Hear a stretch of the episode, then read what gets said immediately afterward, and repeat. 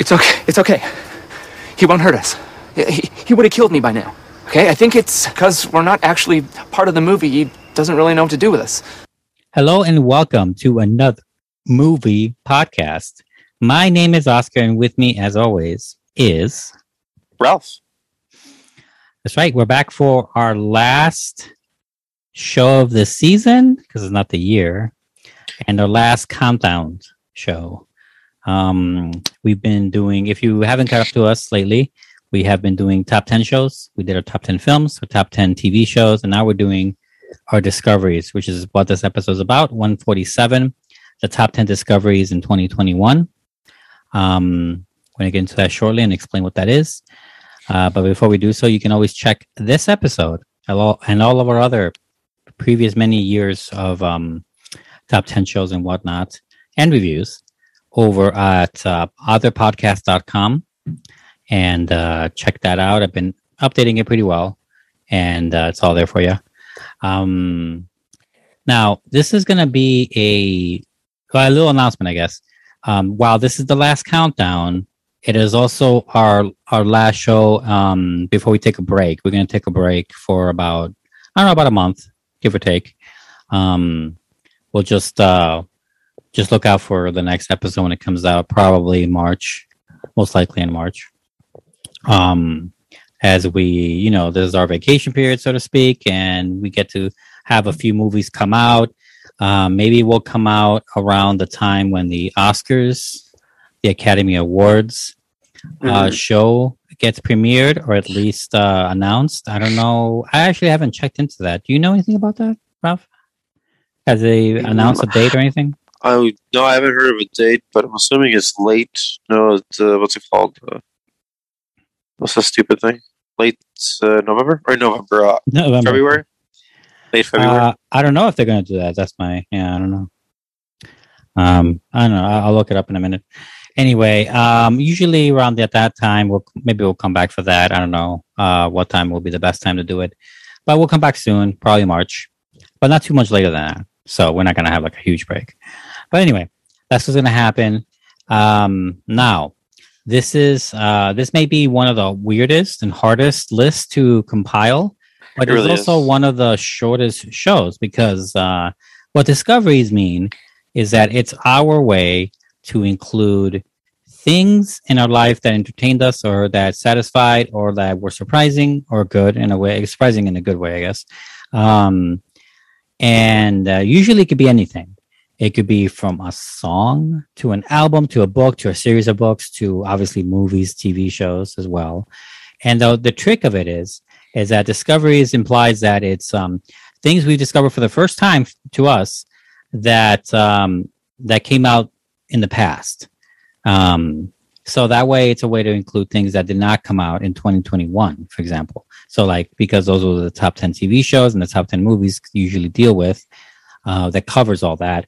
But this is our way of like, you know, you know, we maybe watched a movie from 1946 and we want to really like, we really liked it and we want to put it somewhere and kind of give it some notoriety. That's what this is. That's what the top 10 would be for. Um, although in the past we've done we usually kind of get into games and other things that we never get a chance to talk about at least i do so it could be anything really and the wonderful thing about this list is that while it's hard to compile because you know you, unless you keep a strict list every all year round so hard, you know. um you have to like look around your house like what did i do Which is what I've been doing for like the last week. right Yeah, it's so happy. it's so stupid to do that, but you're like, and that's funny. I even asked my my, my wife. She's like, "What did we do last year? right what did you do what happened Did we do anything?" Like you're just like, I know we did things. Like right, but what? You know? Yeah. Yeah. Uh, so uh, it might be hard. I keep a list now. I know in the past. I mean, every year it happens. I miss a few things. I never like some things I never wrote in that list or just overlooked entirely, and uh, they're gone forever. You know, I'll remember later. I'm like, God damn it, you know. Um, and that sucks. But that's just uh, them's the breaks, right? So it happens. It happens. So I'm curious as to what will be the that damn it moment for this list. But um, so anyway, the merciful thing about this list is that while it is an interesting top ten compared to most other top tens out there of every podcast, really, is that um, it's also short. So you know, we're not going to talk about things that we hated this year. That's not, No. that's pretty negative. So we're going to talk about just uh, the top ten, and then we're going to get into hon- honestly the honorable, honorable mentions of things that almost made the list. But that's it. There's nothing to look forward to because it's life. You know, there's nothing to. It's anything. You know. Um, because then if we start talking about like oh games we look forward to or books then we just start a podcast on that because it's not the same so it's a shorter list mercifully but it is a harder one to compile and usually never ever ever i mean maybe there's been one incidence one time when we had uh the same thing on our list but it's Yeah. really impossible because we have different we consume different things Correct. so yeah, and even then, like if you consume something that I've seen before, I probably saw it like five years ago, and you saw it just this. You know, what I mean, so that makes Right, right, right, right. Which is usually the case for me. Yeah. right, right, especially with older films or something. Yeah. Um. All right. So without further ado, I think uh how about you start us off, Ross? Sure. Yeah. one. So I um my list is a little weird, um, and uh, I split my list into two parts, and my two parts are um, discoveries for me, things that I consumed media wise, um, that are in a top list, and Yeah. it's kind of broken down pretty much in the middle um, to other movies or shows, um, and then others are events in my life that I've done, um, and I'll explain those as we go along. So it actually is actually almost almost damn near perfect of things that I consumed, uh, half and half, uh, one through five and one through five. Um, so um, and I'm, I have there's no order to my shit. To be really honest with you, I do I just put them in order to so I number them. Um, Okay. but we're but we're gonna just so I have a number for for you really. Um, so when I give you the list, you're like, "There's no number here." I'm like, "Oh yeah, I forgot." Um, Okay. So uh, there is no number. There's no nothing's the best, I guess, in my in my opinion. Um, what's it called? Uh, whatever the case is in those in those aspects. But like I said, I did I did space everything out. Um, and uh, my number two is a weird one right away. Uh, Okay. it's um, and I'm going to start with uh, I guess things that have happened, to me, right, or in life that I've experienced for the first time. And the first one's well, the most recent thing, and it actually happened the very last day of the year, which is um, the- coronavirus. I Um, mean, that was 2020, bro. I mean, yeah, I get it. you know, I get it. Right, exactly. Came out in 2020. I've never, I've never had it. Never had to have it. I've never had any symptoms, of- and if I did, I never knew if I had it. Right. That's Um, true. Yeah. Until the last day when I actually did have it. My wife has had it. I was like, Fuck, that means I have it. Which ended up being yes, I had it, and it was uh weird. It was. It's, it's like this is the, the the weird thing about it. Obviously, I mean, I don't know if it's harmed a lot of people, right? And I, th- all these other things, but for me, it was. Um, I got sick. I had a fever, a lot of just fatigueness and shit like that that I had to go through. Really, it was like three days of shit. Sucked. But then after that, it was just like, okay, it just kind of done and said. Um, I am vaccinated. I have all this stuff, but it's a weird experience because I've managed to avoid it, and I've and I've been saying basically saying this to a lot of people with just especially where I work. The fact that I've managed to avoid it this long, um, is kind of amazing. um, I mean, I mean, I'm still there. I'm still in that zone of never having it so far. right? Yeah, which is like it's just so- Again, as far as I know, yeah. right as far as all right it's, it's just so crazy because like i mean even before like you know when we were in 2019 and 2020 early 2020 um, even 20, most of 2021 i just didn't none of none of that was like i never felt i never got more sick than i don't know normal cold you know like if at, if at that. It was really weird. Um, Right. but Right. what's funny is that that actually work gives me 14 days off. Or my, my apologies 10 days off. It feels like 14 because it's two weeks but it's not. Um, work gives me 10 days off to recover um, and you're mandatory 10 days off. But it's like well after the three days you know of being sick for whatever you quarantine I, I obviously checked and everything but it was almost like a weird weird like break from work that was especially needed around that time you know? Because the holidays just ended. I have i get really busy during the holiday season. I'm sure you do too. Um, just work wise and it was just really weird to have like a forced vacation I, that's what i call it i call it my forced vacation that's why for me it's like my number 10 um, hmm it's, it's really weird to have that on there um, Yeah. Yeah. Definitely weird. yeah it is yeah but it's Yeah. um yeah nonetheless it's something that happened to me All right. So that's number ten. I guess I'll just mark it as coronavirus. Um, probably. Put the Rona. You should really number your things, by the way. Um, all right. I, so my I number. number my. No, I know. Just fuck around. My number ten is. Uh, I mean, I, everything in my t- in my top ten. I was thinking about putting life things on there because some life should happen for sure on my end. Mhm. But uh, I don't do that. I try to just go for things that people can experience themselves too. Um, that's kind of my kind of my goal on these top ten shows. But um, maybe I don't mention, I'll mention some stuff. But uh, yeah. So anyway, everything on here is consu- consumable by anyone, ideally. So my number ten is already something that is very hard to consume by anyone unless you go out into a very specific website and buy it and then wait for it to ship to you. It is uh it is a filmmaker. Um, I bought two of his films, randomly blind bought them.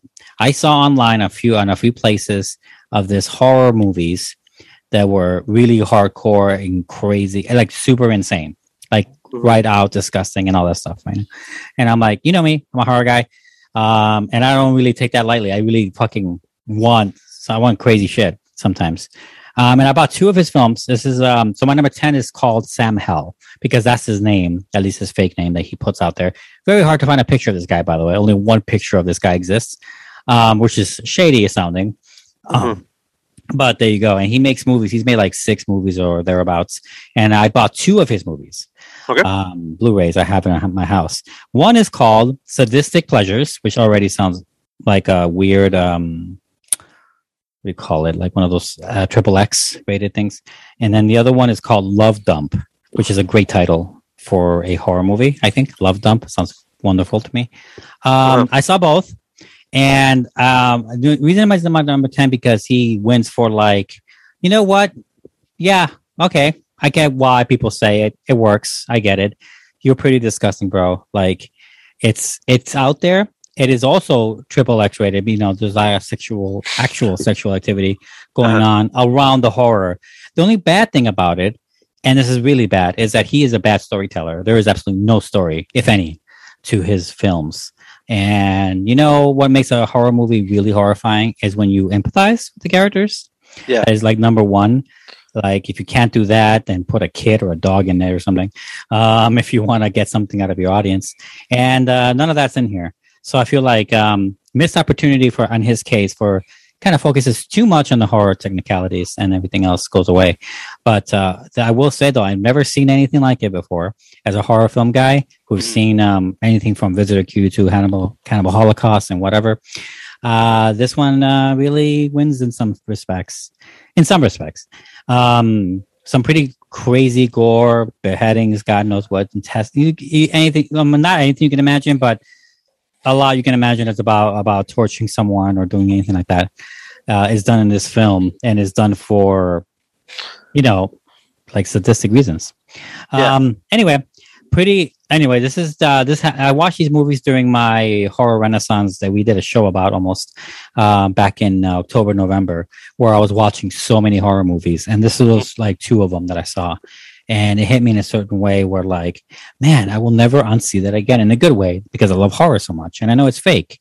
Um and i know yeah by the way just in case- you're wondering it is low rent. They do all the shootings in hotel rooms clearly like as a way to not have any distinguishing marks on other real places which all sounds shady as fuck.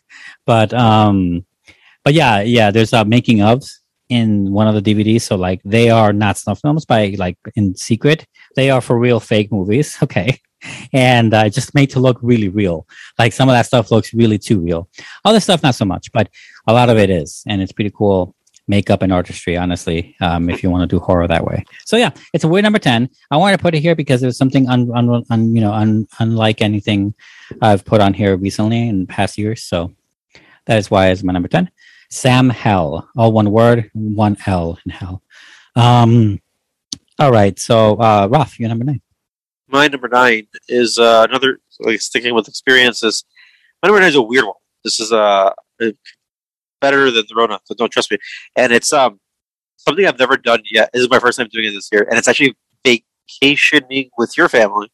I have a kid and wife, right? With Mhm. and and and now vacationing with other families, the friends. Um, so this and this is this is my slash thing. I had a vacation this year with um, with a friend of friend of a friend of mine and their family. They have like three kids. Um, and they brought like this. yeah, they brought like two other kids. Yeah, yeah, yeah. I went to it was a quick three day weekend trip, right?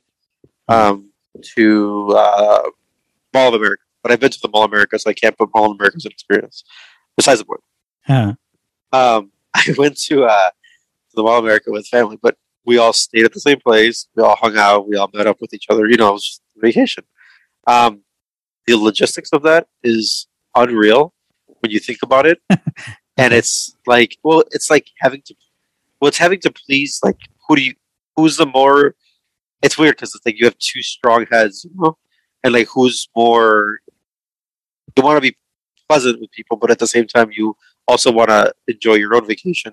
It's like, but you don't want to offend anybody. You know, it's like in a, you're like in a weird situation. Um, yeah. yeah. So you're trying to do everything together, but at the same time, especially when you go into like somewhere like the Mall of America, you're just not gonna. You're just not gonna. You know, no. Every not everyone wants to go to the same places. Um, yeah, that's that's true. I assume that's true. I don't really Right. exactly. So it was a definitely interesting experience. It was uh, more of a like I realized that um, I'm obviously more of a um, outgoing person. I would say than with anyone in, our family besides uh, within the brothers, right? Uh, sure. And uh, I would say it's like I really felt like I should have stayed home. um, like I was like, man, I It was, really it was too outgoing. it was like it was like I should have either planned this and like been in charge, you know, or Oh, okay. or or just like not not have any input at all. Really, one of those two things. But I Oh, had, okay. but I was stuck in between both. You know, it's like it was kind of spur of the moment. Things are back opening back up. We should go do things. I mean, it was fun overall. We still had fun, but there was a lot of hiccups and a lot of things in the way, which I mean, it's just crazy. It is crazy to think when you like. It's just I don't know. I feel like uh, you don't want to, you don't want to take your, you don't want to just think about me, me, me, and my family only, you know. But because especially when you're there with other people, but you also have to think like that. So it's a weird place to be in. Um. So yeah, really, probably the most one of the more adulty things I had to do this year. Uh, I know I see it in movies all the time, and Friends and blah blah blah. All these guys do the everything, um, and it's just funny. Like it was just like, yeah, this was a uh, more of a mess. That, Don't get me wrong, we all had fun, but it was like a lot more of a mess also. In some aspects. Right. Um, I mean, I- I, both can't and cannot imagine. yeah, it's weird. I mean, it's very similar to like if you were going out with your a big group of friends or something, or not big, but like get a group of friends to a vacation or whatever. But just now you have to add the kids, add all the other things. You have to please a lot of people, be patient. You know, parenting styles are different. It's just it's crazy. Um, yeah. yeah. No, I guess that makes that makes sense. I just it's one of those things you never think about unless you're in it. You, right. Um, That's very much what happens. Yeah, Right. So. Yeah. Um, all right. So I don't know what to write for that one. I'll put vacation. Vacation parents, maybe I'll run that one. I'm trying to think of quippy titles, short titles for these numbers. Um, all right, so that's your number nine. My number nine, um, again, another consumable. I am alone a lot here, guys, so everything's going to be consumable by mainstream. Guy. Um, no, it's fine. And uh, my number nine is a oh, it was way earlier in the year. I mean, it was almost too early, but I did it in January. It is um in 2021, obviously. Uh, it is on Xbox, but now they re-released it for the PS5 or the for PlayStation. I mean, it is Alan Wake. Uh, I finally got to play Alan Wake. Now, this is this game. Uh, I really wanted to play purely on the strength of my love for Control which is uh, a game that made. I mean, would if we did top ten games of that year, I would have made my top number one for sure. Things like that. Um, I was obsessed with that game, and in that game, there's connections to because it's made by the same makers or some of the same writers as Alan Wake, which is an older game, about what seven years old roughly, and uh, maybe more. And it came out in the Xbox, and they've uh, it was, and then my um friend, uh, my co- uh, part time host of the show, Luke, uh, at the time gave me or let me borrow his Xbox. Which one? One Xbox One, the one before the latest one, Yeah. and um, because he had the latest one and he wasn't using the older one, so he uh, he let me borrow that, and I made an account, and it was on there, and I got to play it. Now, um, and I really liked it. I really thought it was unique and uh, unique in its uh, you know, in its way of doing things, uh, Uh-huh. unique in its horror. I really like that. You and I would say that the one really bad thing is the writing. It feels very much like it came out seven to ten years ago. It feels like those games from back then. It feels like Resident Evil level of uh, bad dialogue, um, which is sad because um, you know in the in the in the game you play Alan Wake, who is a I don't want to say Stephen King esque writer, but more like a you know Dean Koontz level writer Yeah, um, who writes a lot of mysteries and horrors and stuff, and is a little uh, more than a little famous. And he goes to his sleepy time with his wife, and things go batshit. It goes meta. Because something he wrote or is going to write or is about to write is haunting him, and these uh, creatures come out from the darkness, and darkness literally becomes your enemy, and um, and how the darkness and how your flashlight is more important than your gun, things like that. Um, it's prominent in the film, and now in the film, in the in the game, in Yeah. the story. And there's uh, obviously some conspiracy, and there's people involved and all this stuff, and people take over, being taken over as creatures, and it is actually kind of horrifying. Some some of that stuff for real got my blood going.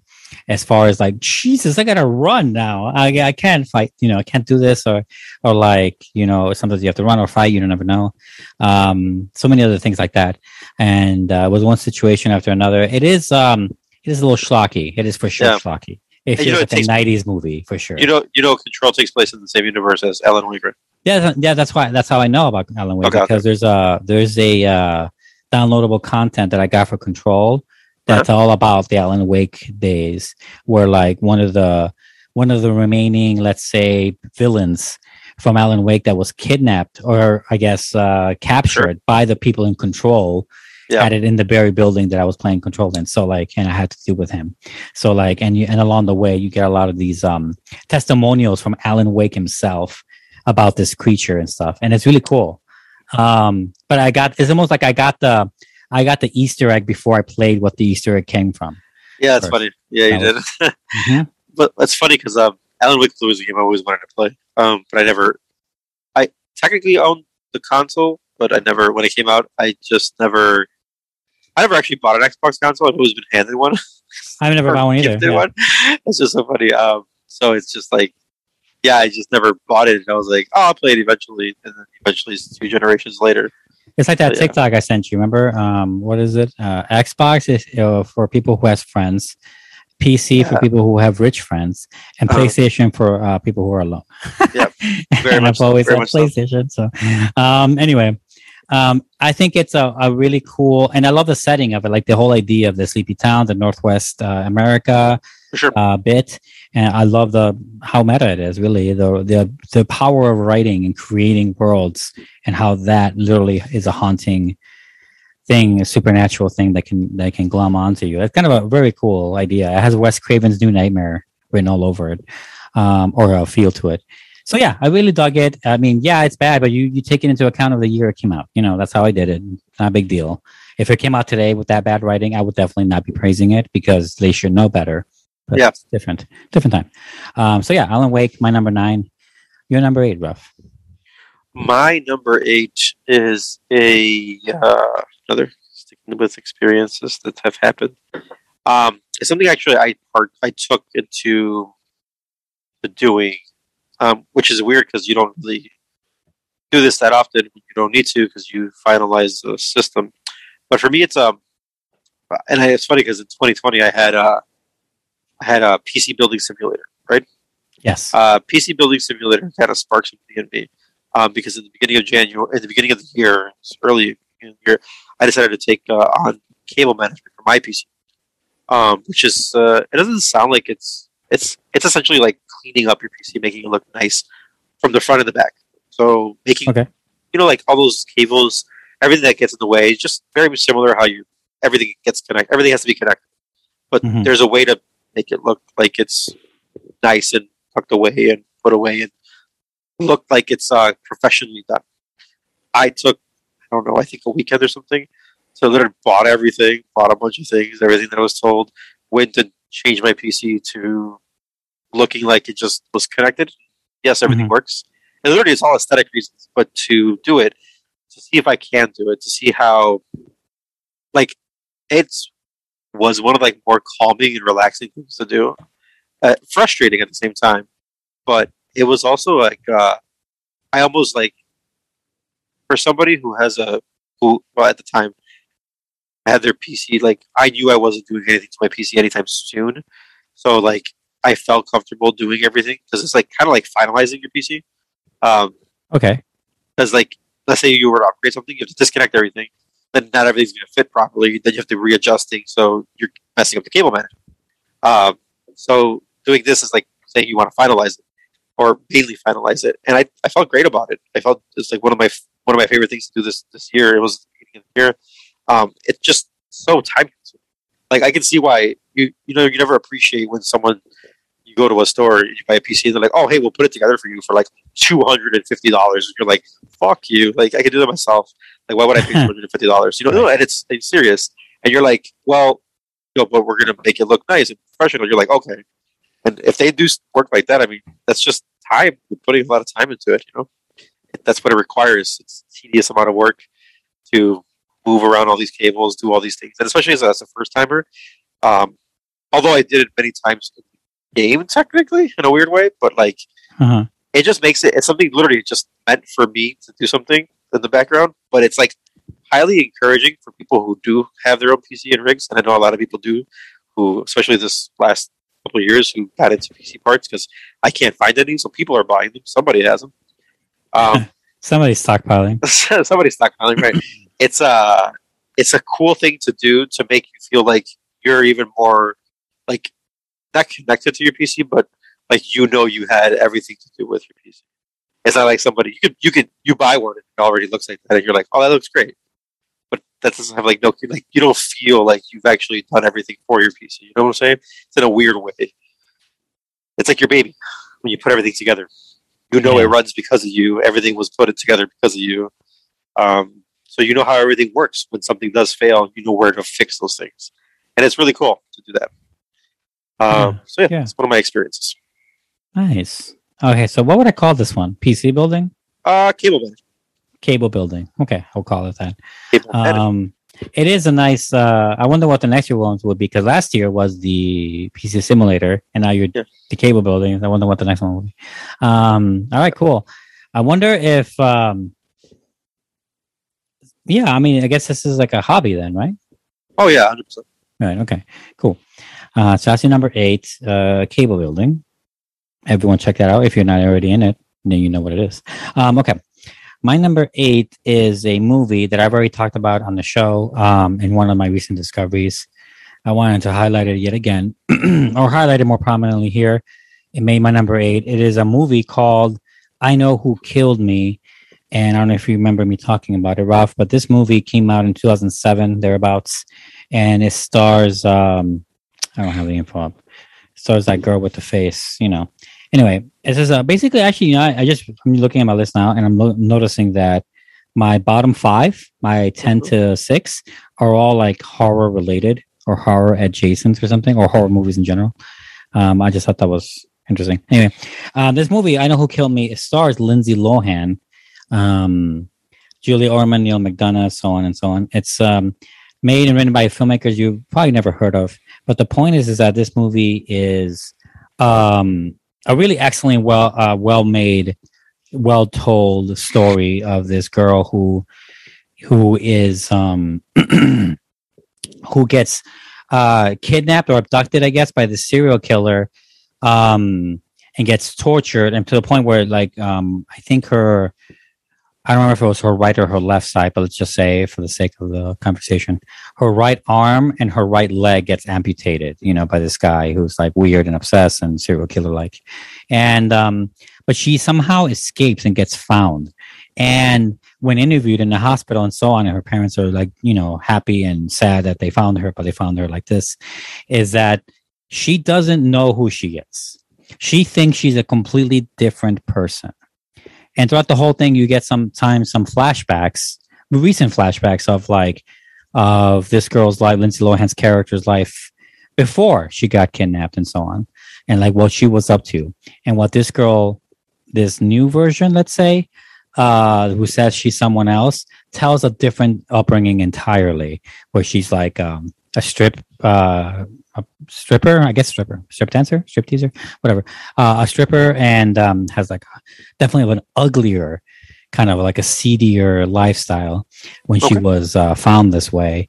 And like has no recollection of this other person they say she is. Even though they both look exactly alike they're both lindsay lohan at least um, that's what everyone says. And the mystery of finding what's going on with that mixed with the idea that um, the nicer lindsay lohan let's say the one that got the one that was in college and not stripping um, who was also kidnapped again by the serial killer. Um, she was she's a writer and writes these horror and thriller stories, and it becomes like this thing of like unraveling this bizarre mystery. And you think that it might be too hard or too long winded to explain, but surprisingly, the film does it really well and succinct. It just goes with it, and it has this really cool style. You're gonna fall in, in love with the color blue because blue is very prominent in this movie. Um, but yeah, I really dug it. It was a, it was my big surprise hit, considering that it made no money, had it has no notoriety, and it has a very very low score on uh, Rotten Tomatoes, for example, and other Mhm. places. But I don't know why it is a, a sleeper hit hit for me. It is my most yeah, this my, the movie that surprised me the most. That was the most successful when you when you well, again when you come into it thinking that's going to be bad or mediocre or even like maybe you think it's good. Like I mean, I heard it was good by this one source, and based on that, I saw it. But like again, everyone else has this bad. So, Yeah, but yeah, yeah. Uh, don't don't be fooled. This is a good movie. I want to put it on. I put it on this list because I also want people to find it for themselves and, and, and watch it and discover it. Um, I already said too much. Honestly, I went in there knowing nothing, so maybe that's better. But I didn't spoil anything, and um, nothing major, anyways. Just that's the plot. Um, so anyway, check it out. Lindsay Lohan's really good in the movie. You know, she's good in some movies. She was good in many movies. Um, just Yeah, not lately, and there was a lot of bad ones, and people remember the bad ones. But I think uh, this is one of her good ones. So yeah, check it out. I don't know where you can find it. I had to rent it on um, iTunes Okay. for like I don't know, ten bucks or not even. I don't remember. And so that's the way to do it now, as far as I know. So check it out. It's a movie called "I Know Who Killed Me," and that's my number eight. Your number seven. my number seven is something that I got into. Um, it's weird because I didn't really consider it beforehand. Before, besides just like, oh, I want to try new things, and I didn't actually seek anything until this year that came up. Um, was uh, b- uh, bourbon buying. Uh, I don't really collect because I like to taste all my shit.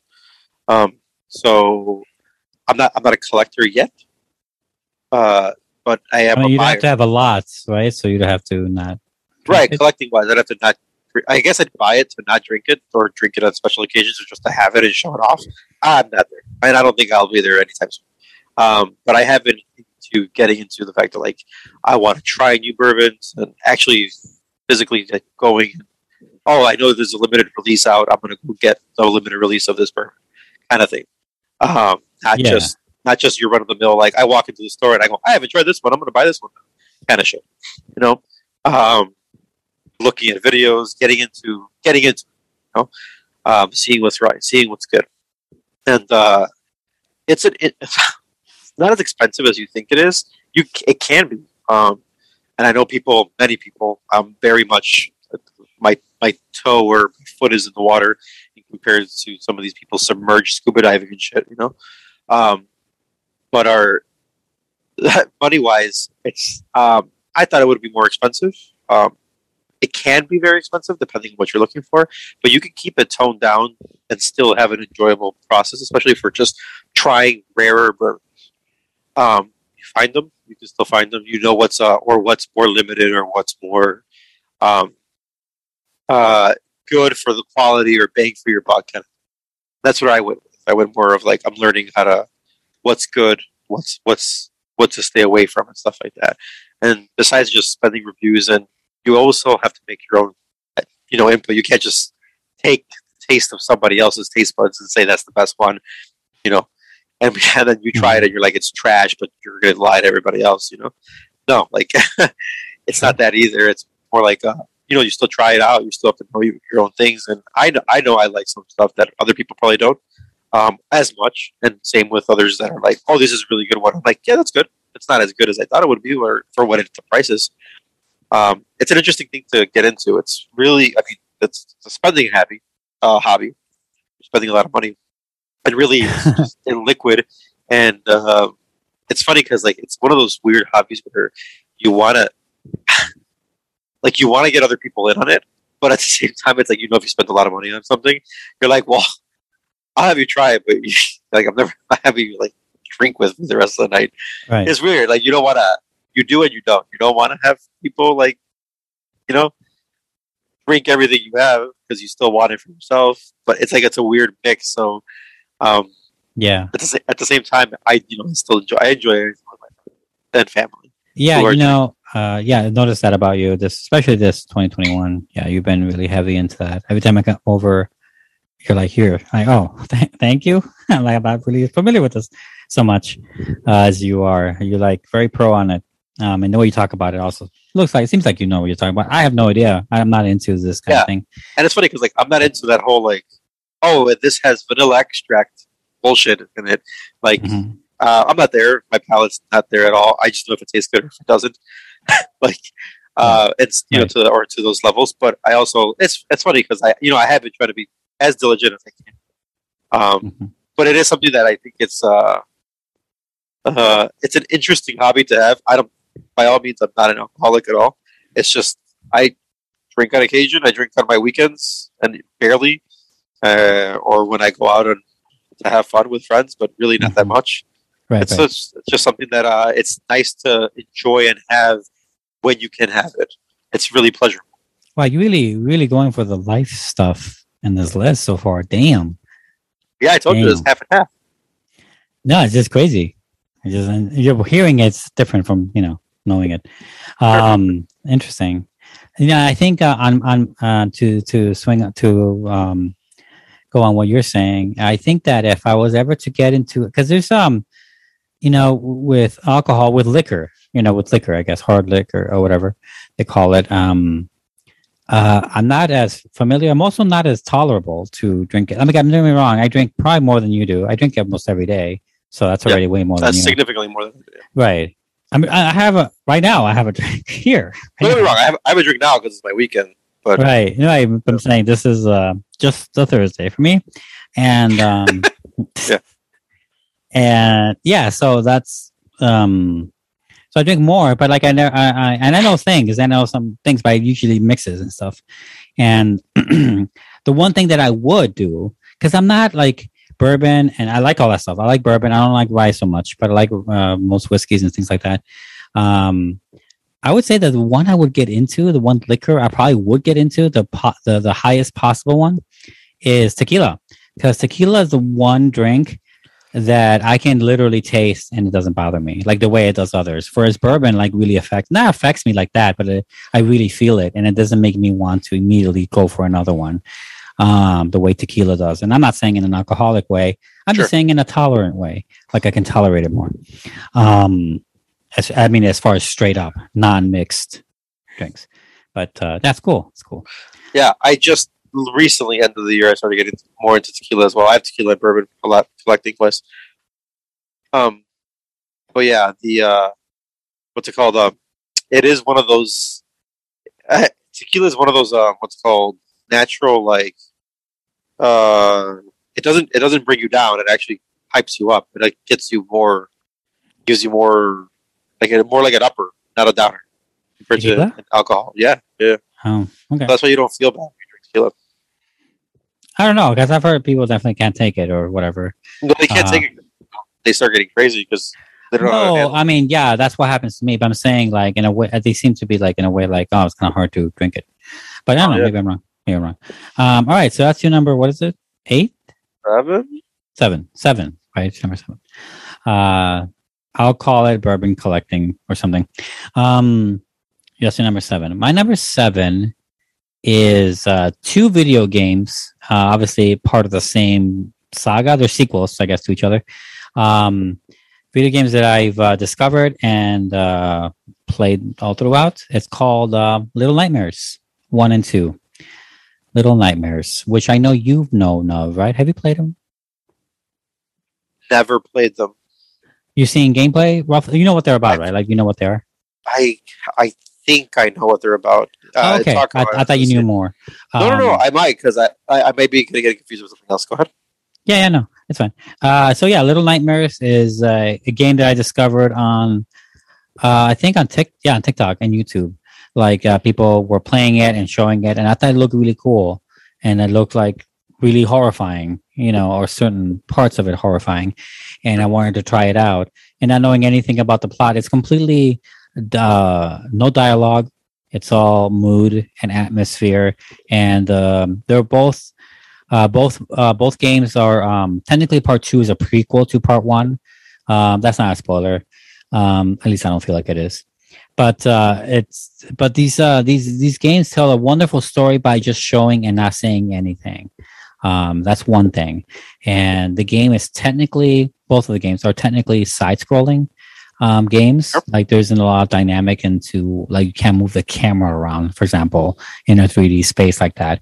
But it is um it is also a puzzle, kind of like a puzzle. You have to constantly escape and find the thing you need to do to get onto this ledge, to get out of the window, to you know things like that, or to defeat the bad guy. You have to like to defeat this guy that's after you is hunting you, and uh, you you have to find the shotgun and pull the trigger at the right time. But at the same time, you're this little person. You're a little kid in both games. And as this little kid, you can obviously fit into places no one else can fit, but you're also very weak and all Uh-huh. this stuff, and you have to play with that. And there's a lot of supernatural activities too. Uh, the whole story, it's hard to describe it, but the whole story is essentially that this world is done fucked up. Like, I don't know what's going on. I don't know how much of this is like from, um, it seems like a very bleak future, like a post apocalyptic future in a weird way, where everything is severely fucked up. And all of the adults that manage to survive are like monsters in different ways with different obsessions and different sensibilities. And when you come across them, all they want to do is imprison you, train you, or kill you, or eat you, or something. That's not And- freaky at all. It is very freaky. There's a lot of very freaky like art. The art in the movie and the game, sorry. The art in the games is very like creepy and fucking suspenseful the whole time. Every time. Even when there's nothing's going on, sometimes you're like, I know something's gonna happen and nothing happens, but you, you know, sit there for minutes thinking that something's about to happen. Like it really freaks you out the whole time. It has that uh gone home kind of feel for it, you know. Uh that suspense kind of feel. Uh yeah and it's uh yeah you're this little person you just have to figure out your way out of this world. You're just trying to get escape. You're just trying to get out. You're just trying to find food. You're just trying to like get the fuck out. And um and there's a story that envelops a course and there's a big bad and everything and supernatural stuff does happen to you and you have to figure that out. And it's a very interesting cool story. A very cool story. I really liked it. Oh. um so yeah little nightmares 1 and 2 i played it on the ps5 Uh-huh. but it is available on the Switch as well. I don't know about the Xbox, but I think PC as well too. So check it out, guys. That's my number seven. Cool. Your number six. My number six is uh my last event thing is um it's a weird one because in a weird way cheating, but I'm gonna loophole it. Um and it's um my son's first communion. He had a first first communion, so technically it's not my experience, but it is my is that my first communion? I've been to many first communion things. Right, right. but it's my first time having to deal with the side of, I guess, having to get him um, uh, religiously ready. Um, getting him, you know, it's funny because like I don't remember doing that as a kid.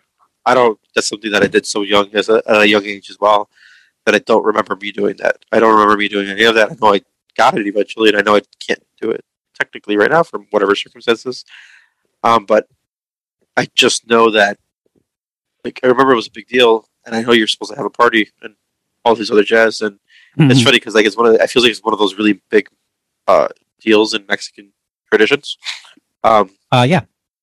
and uh, it's really like a milestone, and it's not like I was rushing on the school offered, and because he goes to Catholic school, and the school offered about hey, it's um, he's of the youngest age he can go if he's studying it. Um, if you feel he's comfortable, or if he feels he's he's comfortable, the religious teacher says he is. You're more than welcome to do that. You're more than welcome to hold back. In the end, we want them to be, you know, still the ones who want to do this. it was a weird. It was an interesting experience. Not weird, but it was weird in like the weird way of like this is very adult thing for me to do and have to do, and it's almost I have to do it by myself because my wife's not Catholic, she's just like, I'll be over here. Right. Um, compared to me, you know who I am, and I have to help him help my son with his journey. Um, and it's interesting to go through that aspect, and um, you know, it's uh, something that was it overall was very nice and everything how it went, and obviously he went through it, or else I wouldn't be talking about it. Um, and it's uh, interesting to see where like his thought process is of what he- what it is, and explaining to him what it really is, and having to explain what he's taking in metaphorically, um, because I'm trying to tell him that you're taking the body of Christ, and he was like, "I'm eating somebody's body," and I was like, "Yes, but no." like, I'm like, "No, yes, you are. It is symbolic that it is his body, but it's not actually his body." And he's just looking at me like, "Sure, whatever you say, that, Like, I'm like, I need you to understand this because this is important, you know, and getting into it with him and stuff. It was interest. It was an interesting thing overall. Um, and he got it, and, you know, and big, big milestone for my son to uh, show his growth and where he was um, doing this during this time. Because you know, like you always think of your kid, and you always see him as like baby or having to help him, and you know, like oh, you don't know this, you don't know that, kind of things throughout the throughout the year, throughout the time. But it's funny. Uh, they know more. You know, they they understand more than you give you give them if you give them the option to show you. It's interesting. right. Um, so yeah, my number six is uh, my son's first communion. All right. Um, I feel like that's happened before, right? You, you something of your son's like um, something made you less once, right? It wasn't obviously. Maybe it was religious. I don't know. Was it baptism? I don't think so. Was it? No, I don't think it was baptism. No. It was something though. It was something. Something else was made. Yeah. I'm trying to remember. It kind of feels the same. So that's number six. Uh, Leo's. Um, well, I don't want to say first because it's the only baptism. Leo's baptism, and it's No. like really. Oh, confirmation, Uh, communion. communion. Sorry, my bad. I already had it. Leo's first communion. Yeah. Leo's first communion, right? Um. All right. So my number six, the last of my. I guess we both had little, little uh, trends or categories or whatever um genres for our six our ten to six. But my last of the horror, technically horror stuff, is a game. My number six is a game uh, exclusive on the PlayStation. It's called The Last of Us Part Two. Um, made my list here. Okay. It is. Uh, I No, no spoilers. No, I'm not gonna spoil it. Only because um, I mean it's two years old. I mean I could have played it that year it came out, but I didn't. There's always a backlog, and I always I'm I'm always patient about games. I'm like I can always play later. Um, not a big deal. Uh, whereas movies, I'm like Jesus, I want that now. You know. Um, Sure. Yeah. whatever. But The Last of Us Part Two is uh, very much long anticipated sequel to the very successful first one, and uh, it follows uh, the life of uh, um, what's her name, Ellie, and um, and technically someone else too. Forgot her name already because I played this like in the summer. But um, it is a, a very entertaining game, while it is also stunningly beautiful, while it is kind of horrifying while it is Mm. also very sad and full of regret full of remorse full of um i mean it you know it's one of those games that kind of shows you just like the first one was in a different way but the same um how um how games can really put you into the shoes of a character the way that is maybe harder for a film or TV show to do, or even a book. Yeah. Um, you know, you have actions, and and while you know, I'm not saying that you're not. It's not exactly like an open world kind of game either. It's very much on a on a rail. You're following a trajectory the whole time. Um, but it makes you really feel for the for both sides of an argument, or not an argument. That's not right. Both sides of a conflict that uh, where both characters um, have valid points of view. And I was very like skeptical when I first started playing the game because I knew what it was doing right away. I would say that this game is not very subtle, like it's very obvious what it's doing almost right away. Like the first hour, I kind of figured it out.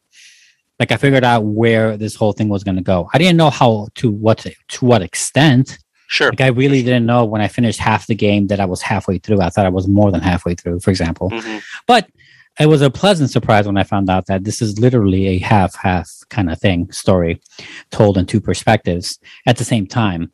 And um, it is a kind of a cool, very cool journey about revenge and all these things going on um, regarding the death of a main character. And it is uh, it is really cool. It has a lot of emotion to it that few, if ever, games have.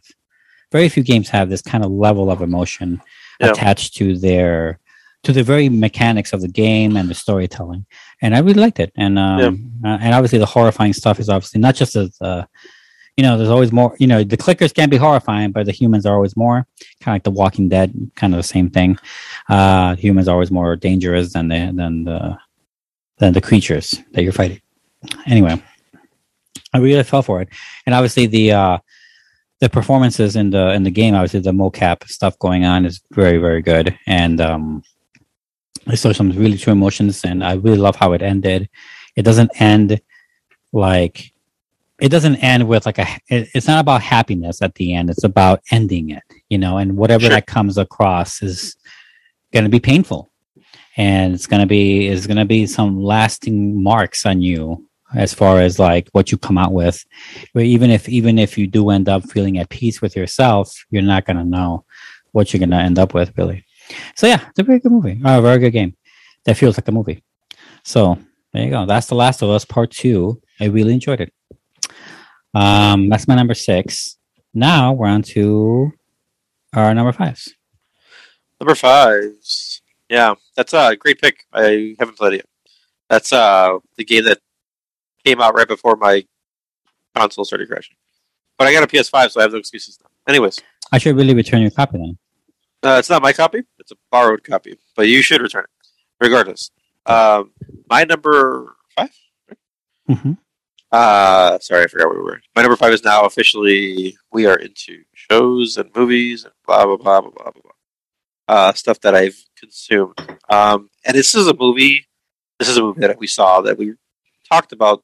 Actually, we did a review about it. Um, and uh, it's probably my. It's a hard movie for me to even like. I'm not gonna watch this movie ever again.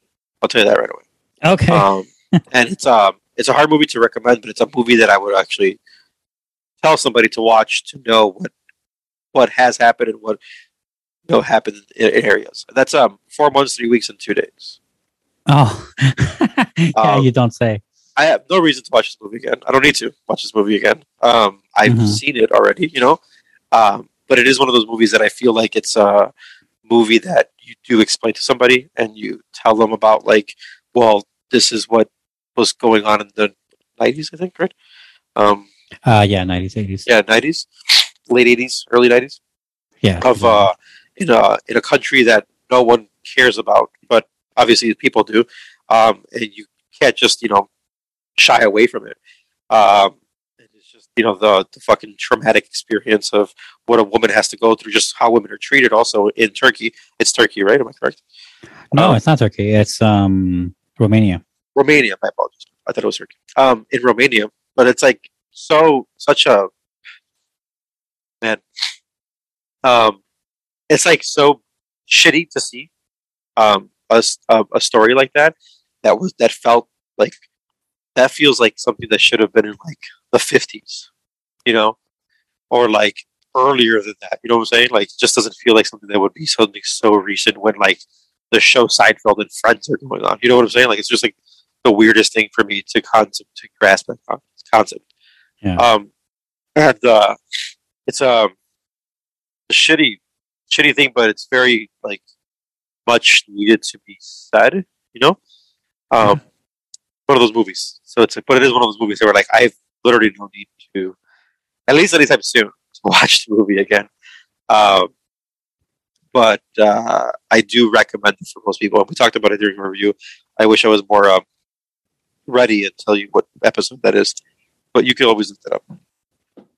Uh, you can always look Yeah. it up on our website.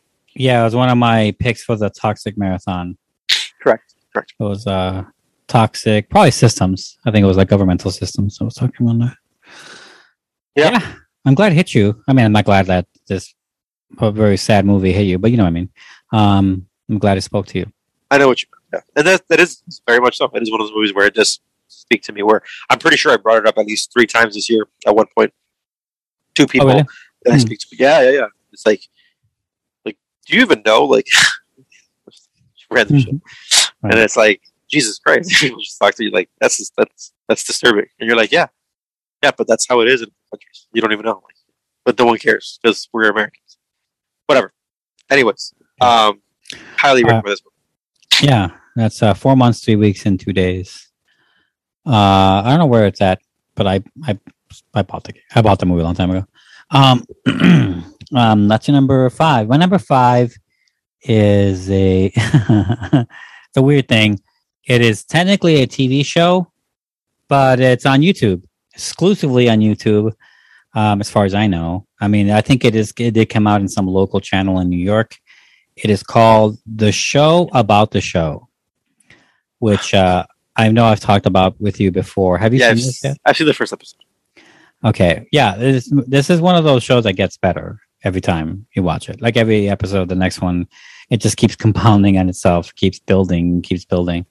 Like it's, uh, um, it is a show that I technically not cut up on. I'm a few episodes behind, like, but I did see the gigantic bolt. Like I saw almost all of it. Basically, I saw like a grand majority, and um, they're very interesting. It's an interesting show. I'm going to describe it to you guys because it is a unique show that really cannot exist outside of itself um, because it's so hard, really, to make this. The, the, you can never copy the situation. First of all, every every one of these shows would if they if everyone did it once a year, different people, it would be wildly different from each other.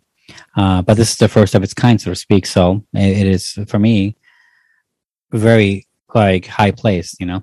So um, the show is about the, the show about the show is about this guy who is a filmmaker, a local New York filmmaker, teacher guy. He doesn't like he's not like a big prominent guy, but um, he he makes stuff for a local TV channel in the Bronx. I forgot the name of it, Hmm.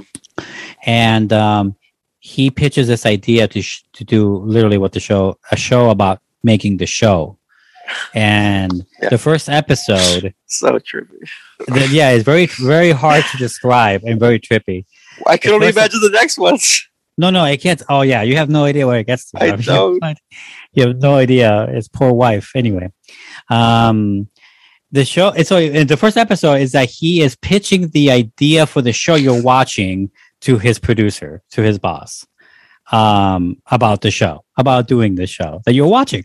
So clearly, it's being made, and in the conversation, you're getting these discussions of like, would you like to play yourself, or you know, things like that. I'm like, and like, okay, very, okay, weird, kind of a quirky idea. It seems like Charlie Kaufman. Okay, fine.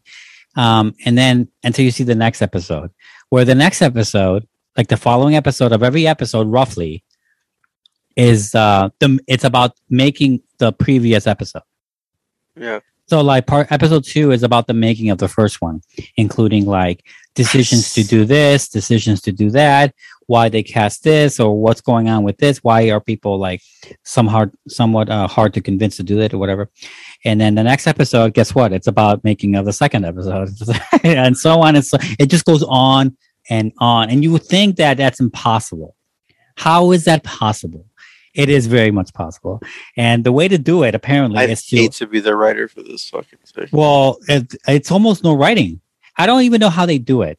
I don't even think. I mean, it's got to be a storyboard, and then you just gotta no, like. I don't know. I don't know because you're watching the whole process of him making the show. It's, just- It's not that dynamic. It's not that intricate, actually.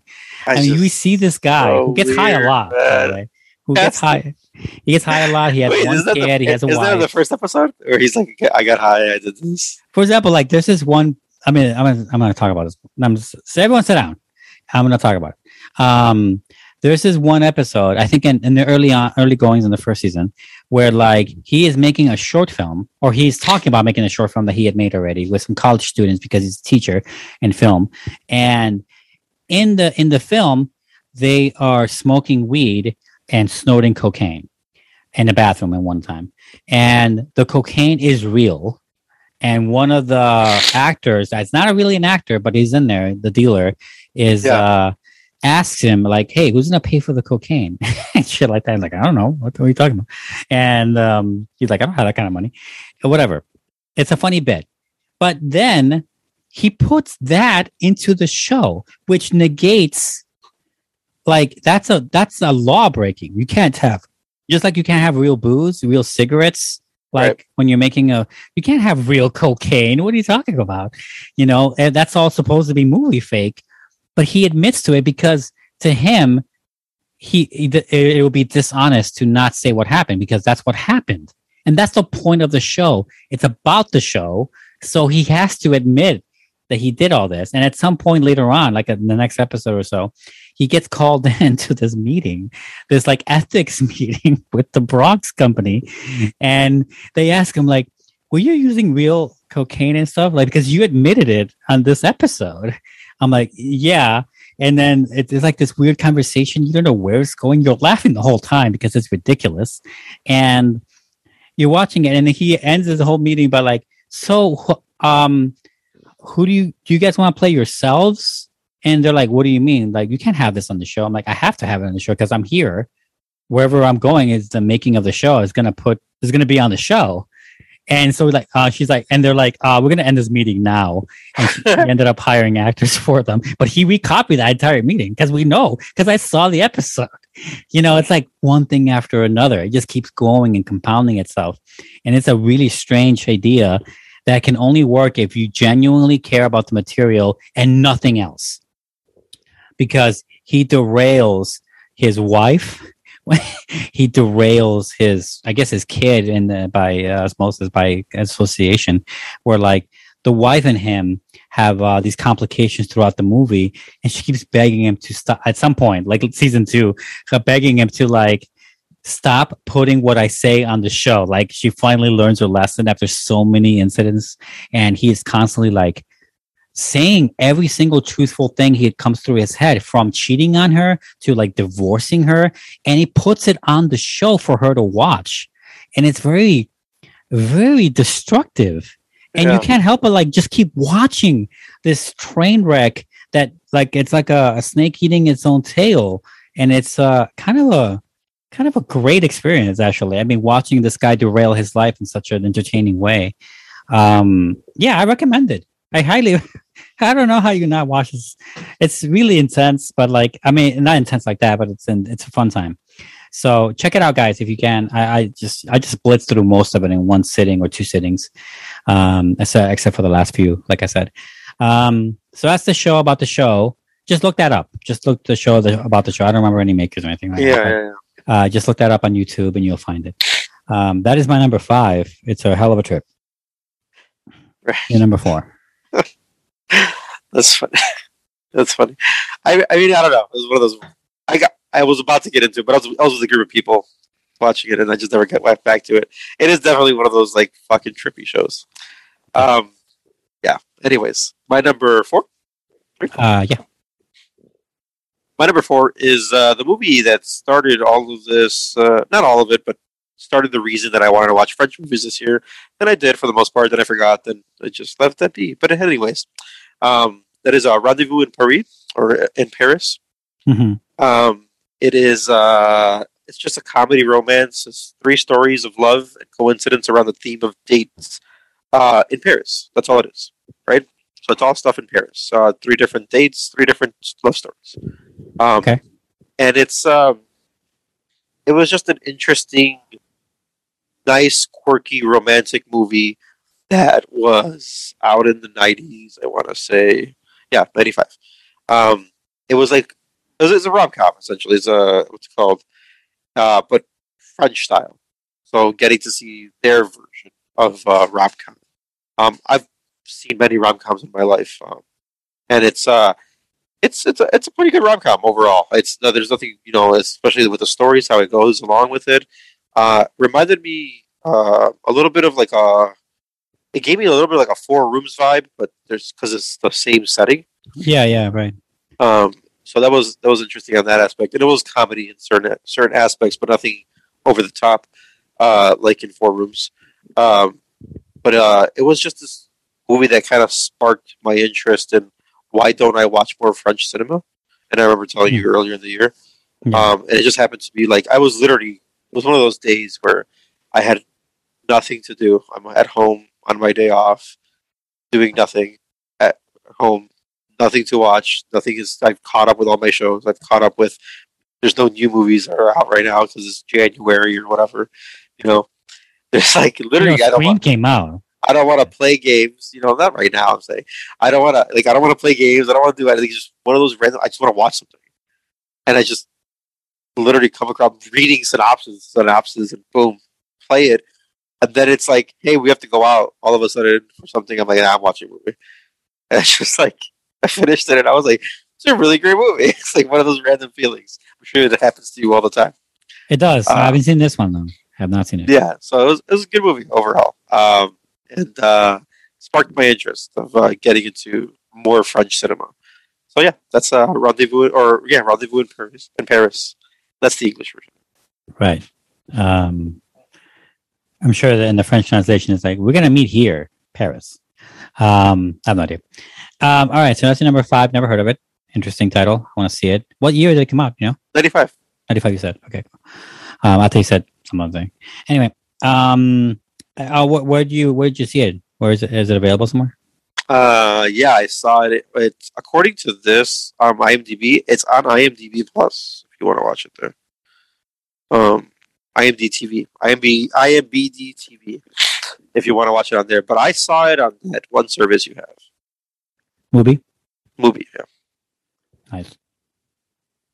All right. So that's your number five. My number four. That's my number four.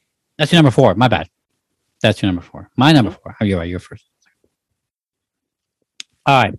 So my number four is a weird, weird pick because it would have made my top 10 TV shows of 2021.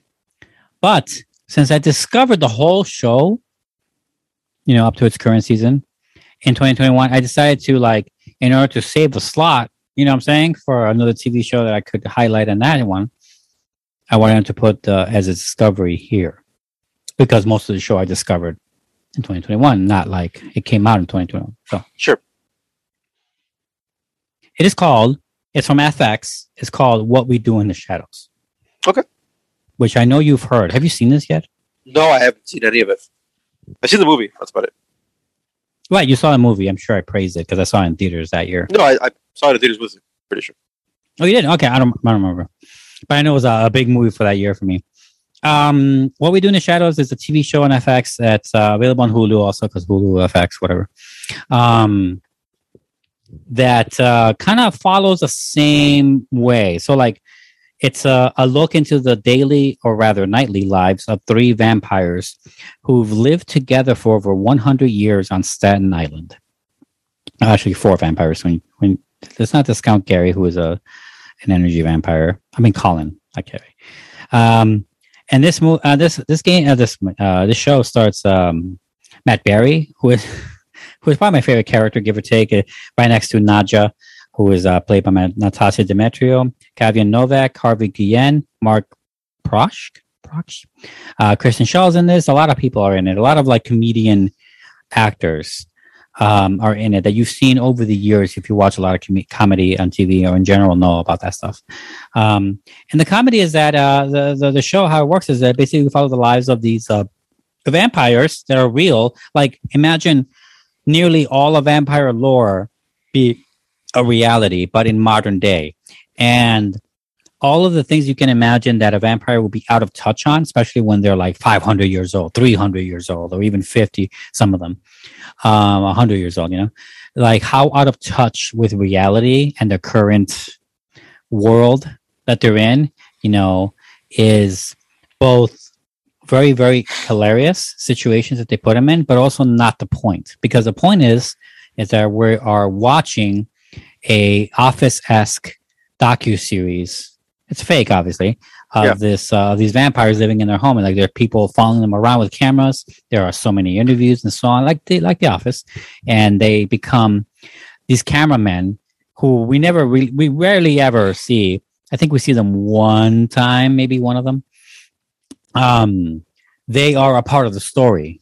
You know, like they they they include that into the storytelling and the and the and the comedy as far as like what they're able to catch, what they them what these vampires and their familiars notice when the, oh I just said something really bad. Oh shit, the camera's on me. God damn it, you know, kind of feel to it, kind of an awareness to the camera.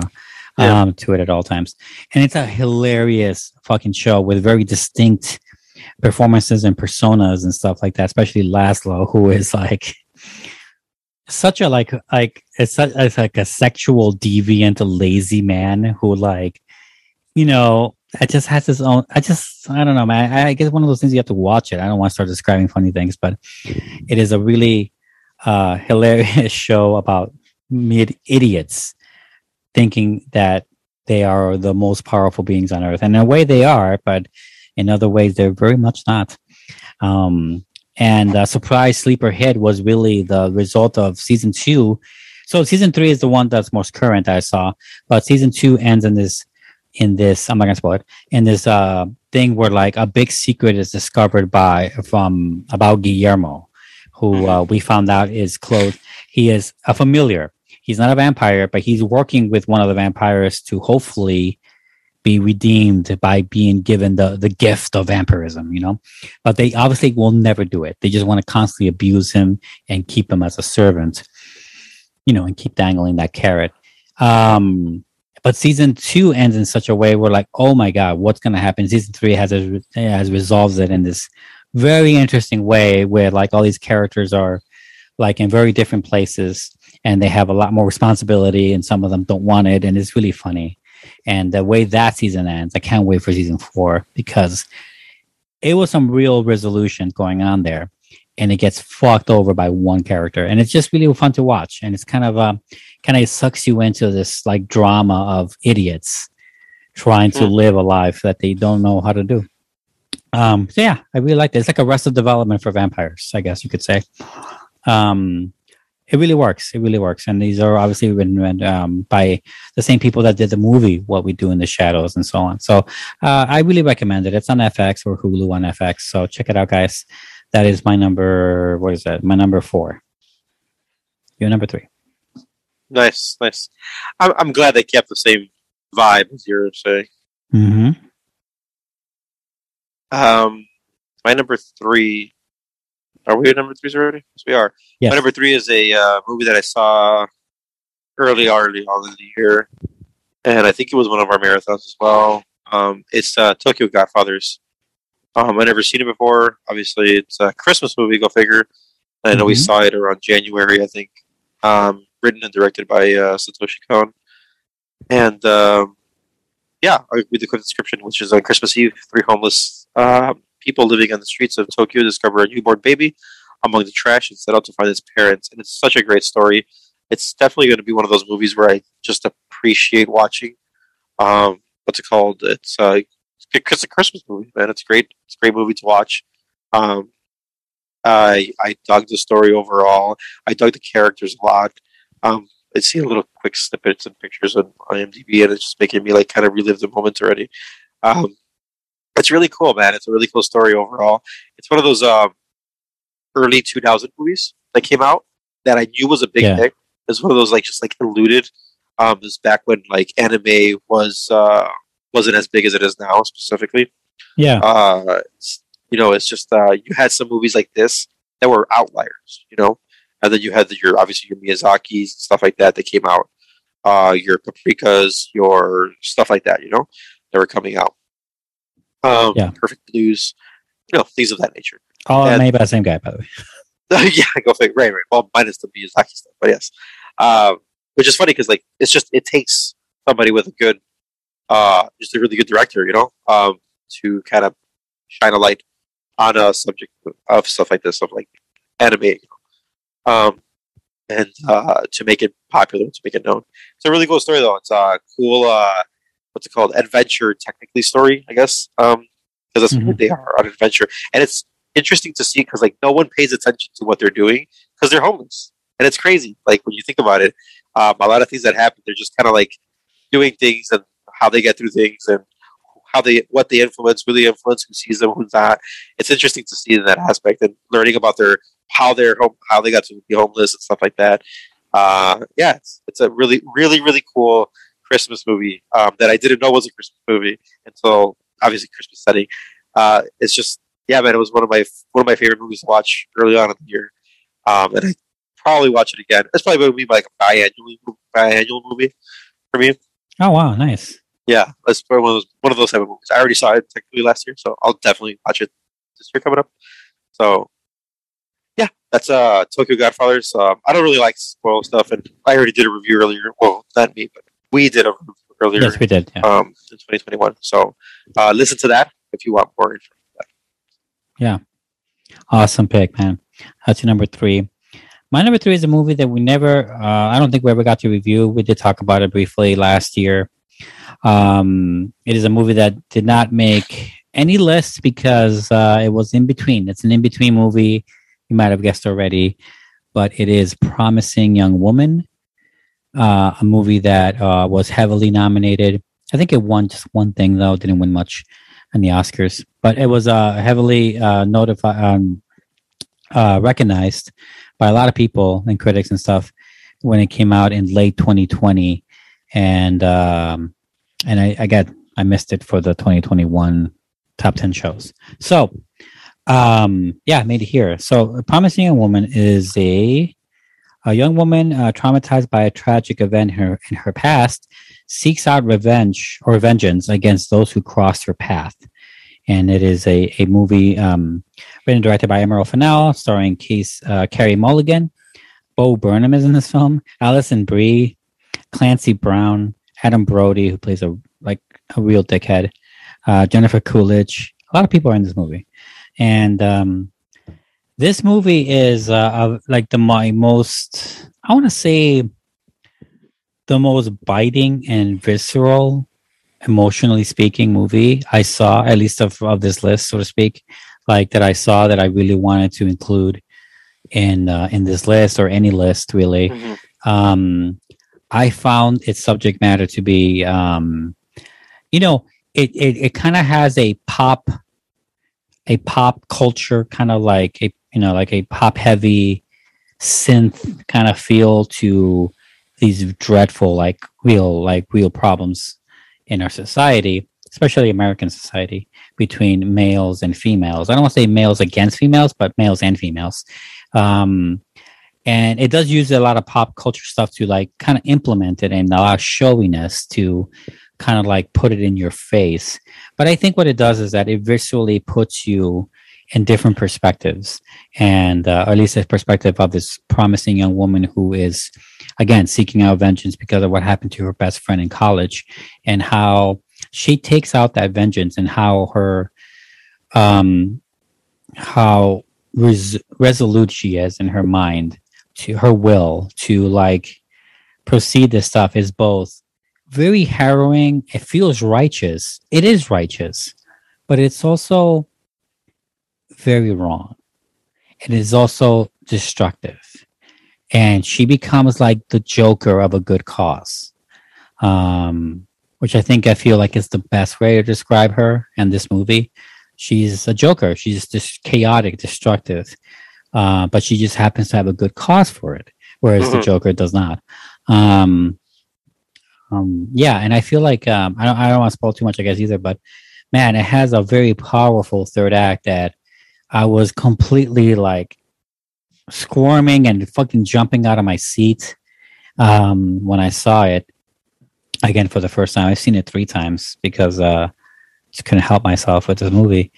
And uh, yeah, it was very, very, very cool, very interesting dynamics. It shows of different societal cues that get mismanaged and misinterpreted, and then people take advantage of and then not just people, but the systemic, uh, the systems of not just the manners and the cultural, but like how laws are then reflected by those, those little subtle points of views that screw everyone up, you know, screw everyone up in, in certain situations where it's, it should not be. It is morally wrong. And it shows it and it has a third act that kind of puts it right into your face, sh- says, shut the fuck up and throws a grenade. Um, and I really liked it I really fell for it. So yeah, it's a movie that I wish we could have, um, wish would have made more. I guess I wish more people even saw it, but like, man, it's a good movie. I really, really liked it. Um, that's Promising Young Woman. It is my number three. Your number two. Nice, nice, nice. Good choice. Um, my uh, number two is another movie because you know we already talked about movies that uh, we've seen. Um, it's uh, I want to say it's a French. Yeah, it's a Louis Buñuel movie. Oh, Um, and that's uh, that obscure object of desire. Um, nice. it's uh, it's a funny. It's a movie that I, I want to watch with. I wanted to watch with my wife, and she caught some of it, but she didn't see all of it. Um, and it's like just like this attention of uh of this uh, middle-aged sophist- French sophisticated person who is just fucking in like lust or love with this uh chambermaid, you know. Mhm. Um, and it's the, the going through it of like first of all, I mean, it's, I love how the movie sets it up. First of all, they do a great job of just setting up the fact that she, he hates this person, The worst person on the face of the planet, and then begins to tell you why she's the best person on the face of the planet, and this love and blah blah blah, and then how the movie ends overall. But it's just everything in between, and seeing how he just this guy who thinks he can own everything, but at the same time thinks he wants love from this person, and like it's like a it's like he he's like this cat trying to catch his mouse, he, Yeah. but he don't but he doesn't know what to do once he catches. You know, like it's really weird. Um, and it's but it's so it's so funny at the same time because it is it's it is a comedy in a way, uh, where there's a lot of things going on that you're just like like how did you think what did you think was going to happen or things that happened that with along with the with the two characters which um is uh Fernanda Rey and uh, Carol uh, Bouquet or Bouquet. Um and it's it's crazy to see like just this like this this this man who's obviously like well off and businessman and everything like that just have little no control over himself when it comes to her. Um, and it's uh, all the things that happen all the things he goes through and all the things that she puts him through uh, and you can see why she's you know like where where she falls why she does the things she does or you can see kind of the things why he does the things he does. But at the same time it's just like what are you willing to do to just like for that you know for the for the thing you want. And it is very much uh, the title is so great because he does almost see her like as an object um like in a, in a weird way because it is and don't get me wrong it is desire right?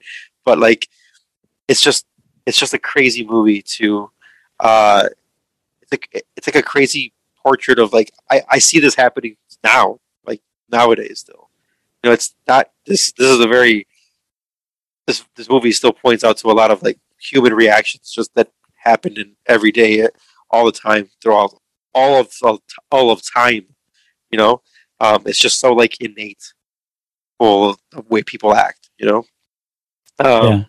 and I, I i think it's just shot beautifully i think it's just one of those one of those uh, types of movies and i know luis buñuel is just uh one of those directors who's just you know fantastic at doing what he does or used to doing what he does yeah.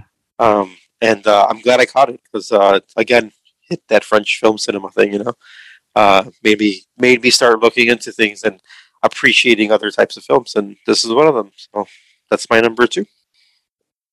All right. Excellent number two. Uh, wish I could have included it when I mean I wish I was podcasting back when I first saw it, but yeah, it's been a long. Right, right, right. Um, yeah, very good filmmaker. I haven't seen all his stuff, but I've seen like I don't know, like a good quarter to half. Um, my number, what is the number two? My number two is uh, definitely an odd place one. It's a different thing entirely. It is a podcast that I heard.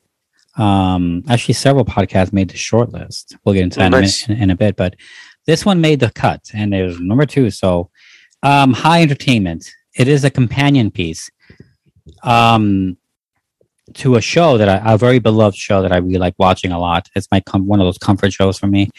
It is called the West Wing, the West Wing Weekly, which uh, obviously covers The West Wing, um, the Aaron Sorkin show that came out in the early 2000s, late 90s, 2000s. Um, had a whole run of seven or eight seasons, and uh, and that's like 24 episodes a pop. People, it was just back then when that was normal. Um, so the West Wing Weekly started up uh, many several years ago. It's not like a new show. It, it ended. It ended um, about a year, maybe a half a year before the pandemic. That's when it ended. Um, and they come back every once in a while to do like guest stuff or, our guest spots when something happens with the West Wing. They'll come back for another episode, but they've long been like done, you know. Mhm. And this show uh, covers every episode and does a, a retrospective on every single episode, one to one every episode. Um, and it uh, it has um, let's see, uh, I forgot how his name, Hirway Hishkesh. Man, I, he pronounce he mentions it and so often in the introduction of the show, the hosts his name, but um, it's been since March since I heard it, so I don't remember how to pronounce it. But the other host is a uh, an actor called um, named uh, Joshua Malina, who is uh, one of the actual like main stars in the later half of West Wing show itself. So like when you have one of the actors doing the the episodes too, and um, it is a it is one of my favorite companion pieces of all time. Um, they get into a lot of the stuff, and now you know they as they review scene by scene breakdown of every episode of the show that I watch many times that I love. Um, they also get because you know Joshua Malina is in it, and other you know they have more prominence, I guess, in their in their podcasting, is that they get they I, I honestly think they get everyone, everyone you can imagine that ever worked on the West Wing, including Aaron Sorkin. Several times they get him. They get him like two, three times in the whole run. They get everybody to do interviews, and they kind of bring in uh these actors who have like prominent episodes on this episode or even even prominent special guest stars that come in for their episodes and they just talk about it and it's a wonderful companion piece to the show. And that's how i watched it actually. I uh the way i did it and it's worked the best for me is that i would watch one episode of west wing right? And then i would listen to that episode's the podcast that covers that episode but instead of watching the next one after that, what I would do is that I will listen to two episodes. I will listen to the episode that I that uh, the episode that, uh, the sh- the podcast of the episode I just saw, and then I will listen to the next one. And then what I do is I go back to the show and watch the next two. So that way, I'm always listening to something that I already heard them talk about, so I can catch the same stuff they were catching, and discover the same things in the next episode that I was going to catch up on. Um, and I found that to be like the best way to have to watch the show and listen to the podcast. It became like a big tradition. Like it lasted like several, like I don't want to say several months, but it lasted like I mean, as many episodes, like hundred episodes more, and uh, it lasted like two months worth of like doing this back and forth, going to work, listen to the episode, come back, watch the next two episodes, you know, things Yeah, like yeah, that. It was a lot of fun. And The West Wing, obviously, if anyone's a fan of the Aaron Sorkin show, um, it is a must listen. It is a must do. Uh, definitely put this in your podcast feed or whatever um, and check it out. Uh, they're all still there. The backlog is entirely still there. And they have a lot of interviews and they're all a lot of fun. And Joshua Malina is like a real like prankster kind of guy. And you get a lot of back back uh, back scenes. Um, what do you call it? Uh, back scenes? That's not right. What do you call it? Um, Background scene? Background? That's not right. There's a there's a there's a type of um whatever information on the behind the scenes. There you go. Uh, Okay. behind the scenes stuff information on a lot of things including things that you never like never thought of that are in every episode that you never thought to look at or pay attention to like um cj's fishbowl for example that changes many times throughout the first few seasons of like depending on what the episode's about. Like if it's about gun violence they'll have like a gun in the fishbowl that you never notice things like that. Um very very cool. It's such a great companion piece. I just love it so much and i really like their the candor and the and the hosts and their you know rapport with each other they're clearly best friends already and uh this is just like an excuse to hang out and it feels like that too um so yeah i highly recommend it for anyone uh again this is specifically for fans of the west wing but yeah i mean i guess anyone can do it but like uh, uh, fans of the West Wing will enjoy it more. So yeah, it's called the West Wing Weekly. I finally discovered it. I started listening to them in like January, February, and then I finished them in spring. So yeah, check it out. That's my number two. What is your number one? Your number one. Nice. My number one. Uh, I couldn't get it on there for my top TV shows because it just you know didn't fall on the list. There's too many TV shows. But luckily, in a loophole, technically it came out in 2020 or started in 2020, just finished in 2021. So there's my loophole. Yay! Yeah. Um, and it's uh also like it's just like it's not my guilty pleasure, but it's it's like I've noticed that I like more and more of this, and I've always I've I've always have my like phases of things that like happens like this. Um, and it's uh my uh one of my Korean dramas, so it's uh Run On, um that I Hmm. saw on Netflix. Uh, and it's funny because it's about a girl, a guy who's a guy who's an athlete. Parents or his dad is a polit- politician, right? Um, his and then the girl is a uh, called.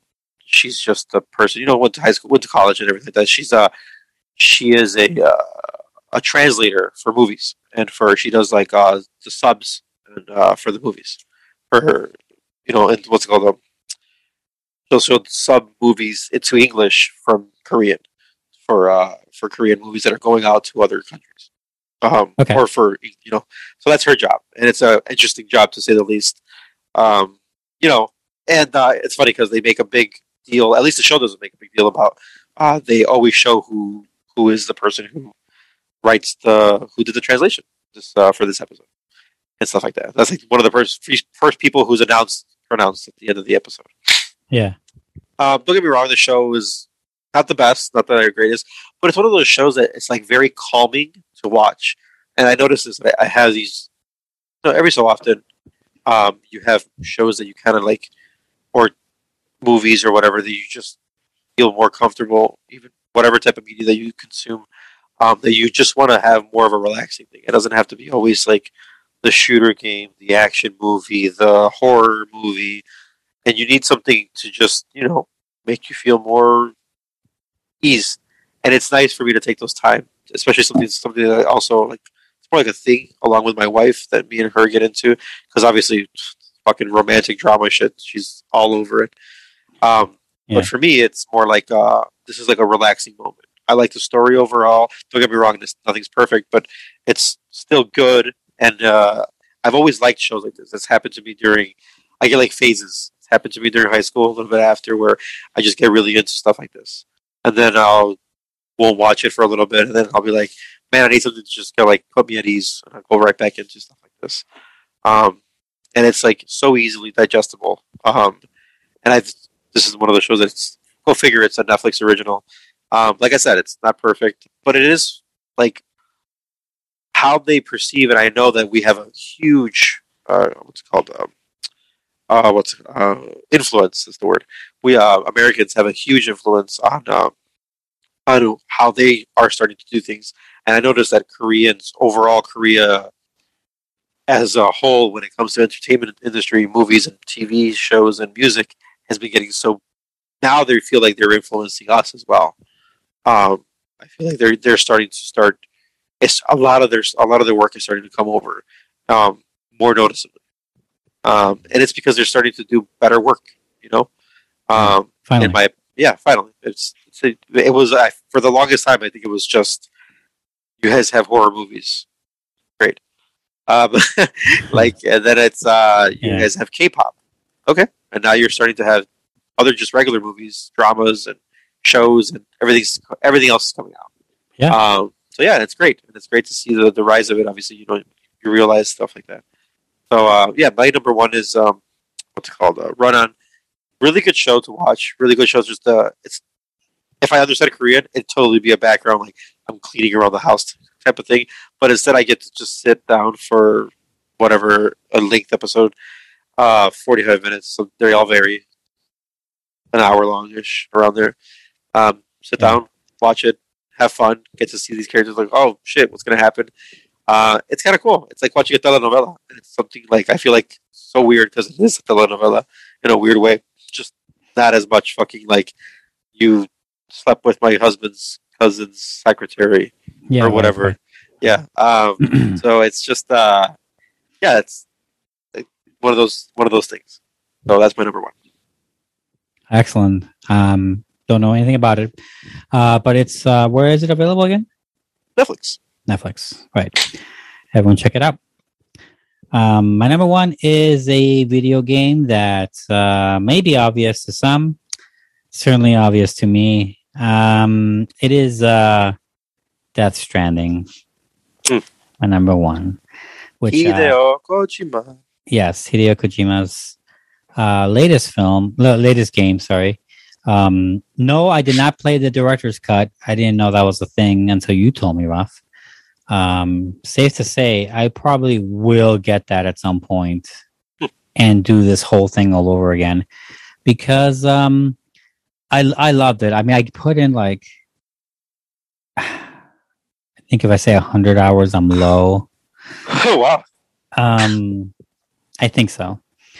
Uh, so it's a it's a game where describe it. Anyway, it, it, uh, it stars uh, actual like um actors are kind of known. Um, it stars Norman Reedus, Mads Mikkelsen, Léa Seydoux, who's had like a banger year.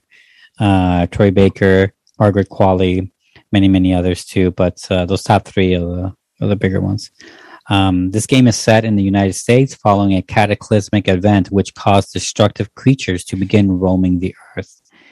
Um, and you play this character called uh, Sam Porter Bridges, who is a courier in this post-apocalyptic future that deliver that his whole like his whole purpose is as a courier to deliver supplies to isolated colonies and reconnecting them to a wireless communication network like of the of the whatever governmental hub you were a that barely exists. Um, what? I thought you were a postal man. Yeah, a courier, same thing. Courier is a fancy way of saying postman. Um, and that's who you are as a character. You have to travel the entirety of the United States from, you know, from lake to Holy shit! The entire United States. yeah, you travel from one end of the United States to the other end. It very feel it very much feels like The Last of Us in that same way, where they have to travel a long distance to get somewhere. Yeah. Um, same thing. And along the way, you have to establish communications. You have to establish friendships. You have to like convince people, hopefully, to join this network that contact that connects to the basically whatever remains of the U.S. government in this post-apocalyptic future. Um, and uh, and can reconnect them so that way that everyone can be like we can make a country again. It's trying to unite all the pieces together, right? Mhm. Okay. And um, have you played this game? I no, I, I I own the game. Yeah, you own it. Yeah, I own it. I bought it like when it was on sale for like whatever. I forgot how much, but whatever. Not full Mhm. price.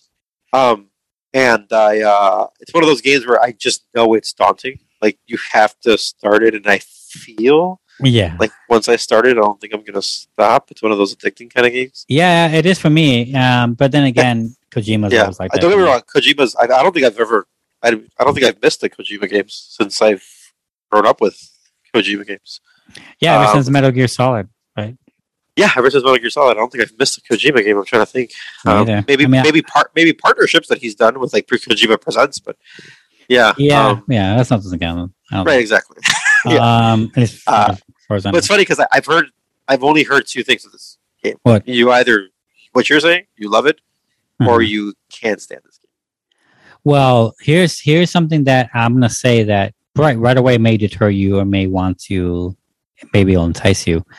You know, Brace it yourself. takes when it comes to big like games like this where there's got huge maps left and right and there's all this stuff to do and um and there's more than one way to get across. You can just go straight to the right, you could just go straight to the end in a simpler way, or be like me and you know, deliver everything.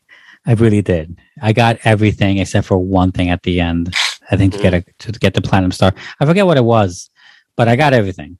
Anyway, um, the thing about this game that makes it really unique is the, the mechanics. I want to say the mechanics is very unique, which is always a thing with him. He always does very unique gameplay mechanics for a character or for the style of the game that you never see anywhere. I kind of I kind of has like a heavy rain feel to it, where heavy rain is also very similar to like having different gameplay mechanics that is unlike anything else.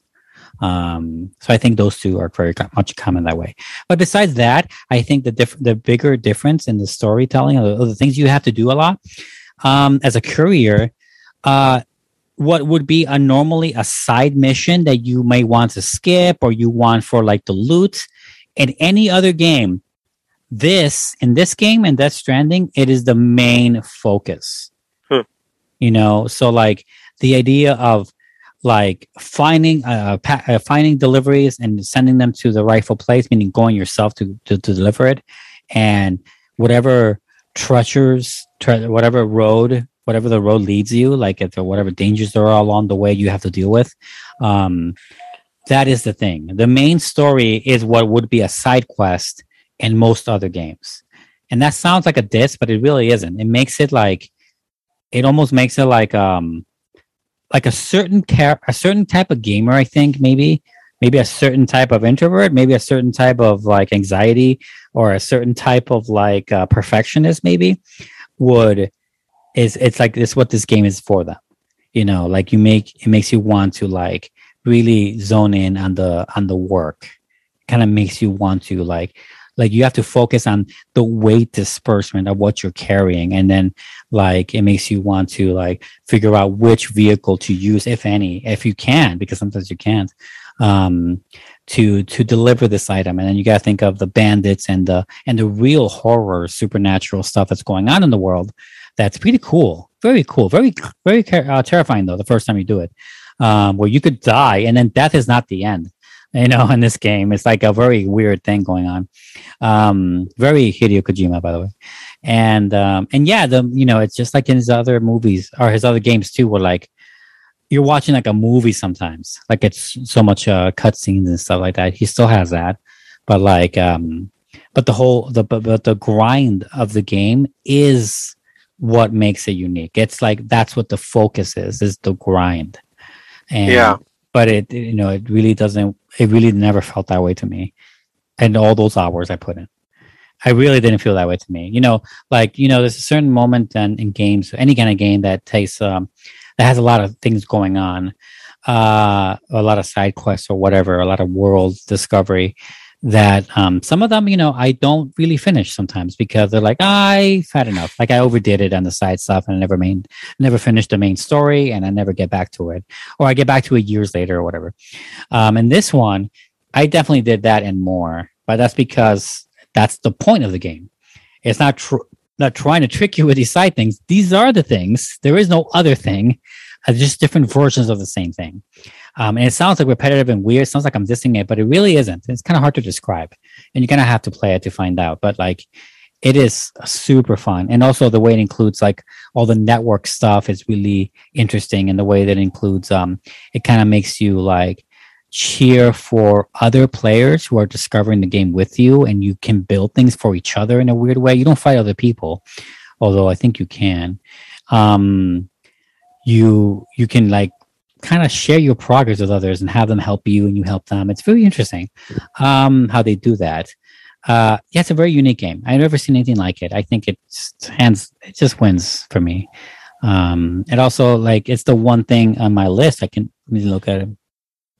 Yeah, it's the one thing on my list that took the most time away from me. So it makes sense. Um, the West Wing Weekly happened uh, my number two, uh, and then everything else is a meager second. But yeah, check it out, guys. It's my number one. Death Stranding came out on the PS4, five, whatever. Uh, a couple years ago, like three, four years ago, right? Um, three years ago, two years ago. I don't know how old this is, but check it Uh, out. Two years old think? Yeah, two years. Year not that old. Yeah. Um, yeah, I really liked it. Totally, totally won me. So that's my number one, and those are our discoveries, our top ten discoveries in 2021. Now we're gonna get into honorable mentions. Rob, what didn't make your list? But I almost did. Uh, let me see. Ted Lasso. Ted Lasso. oh, you, did- you saw Ted Lasso? I saw the first season of it technically last year. Yeah. Got it. Um, but it came out a year ago, right? Or two years ago now. So yeah, Um, I think two now. Uh, yeah, Ted Lasso was one of them. Uh, what else is it? Um, Prospect movie. I liked Prospect a lot. Nice. Yeah. Um, as far as like media consumptions, I had other like experiences technically, like um, you know me, Um, I had allergy shots for the first time. That I could have talked about. Oh, Um, I went to some what's that? exhibits that I didn't never gone to before that are in the city right now. oh yeah, I guess I did that too with you a little bit. Practically, yeah. Um, I got on TikTok for the first time. Been off for a while. Oh yeah, me too. I got into it for the first time this year, or this There you go. 2021. So Yeah, 2021. yeah. So there you go. Yeah, So besides besides that, uh, nothing else. Uh, okay, well, I have a little bit of thing here. So, uh, one is uh, Austerion, the name of a podcast that kind of uh, talks about movies uh, that I really found interesting. Um, Jennifer's Body, a movie with uh, Megan Fox and the chick, I forgot her name, um, from the 2000s that I really enjoyed. I already talked about that kind of in the recent discoveries. Um, you know, I had this on my list in a previous year, like two, three years ago, maybe three. It's the Dresden Files. Um, but th- this would have have mentioned it included the 10 or 12 books after the Oh, ones I had already read. I'm fully caught up to all of the books now. So I almost made my list, but I figured I would include it in one year. But yeah, so I read all the, oh yeah, I finished all those books. Um, another one, a horror movie from my uh, horror movie marathon stuff is um, the Black Christmas trilogy, The Hitcher, um, a movie called uh, The Poughkeepsie Tapes, and Inside, the French movie called Inside. That is pretty horrifying. All those kind of made my short list. Uh, God of War, I played that finally, the latest Oh, God okay. of War. Yeah, played that where they're like mixing up their um, their lore, right, with Greek to um, Greek and what is it? Valkyrie, right? Valkyrie? No, Valkyrie. That's not the right term. Vikings, right? Yeah, Greek and Vikings, uh, mixing up their shit there. Uh, another one is a movie called Weathering with You, right? Makoto Shinkai, which uh, Luke loves, of course. I finally saw that. It was uh, made my short list. Demon Slayer made my short list. A podcast called uh, Forgotten: The Women of Juarez.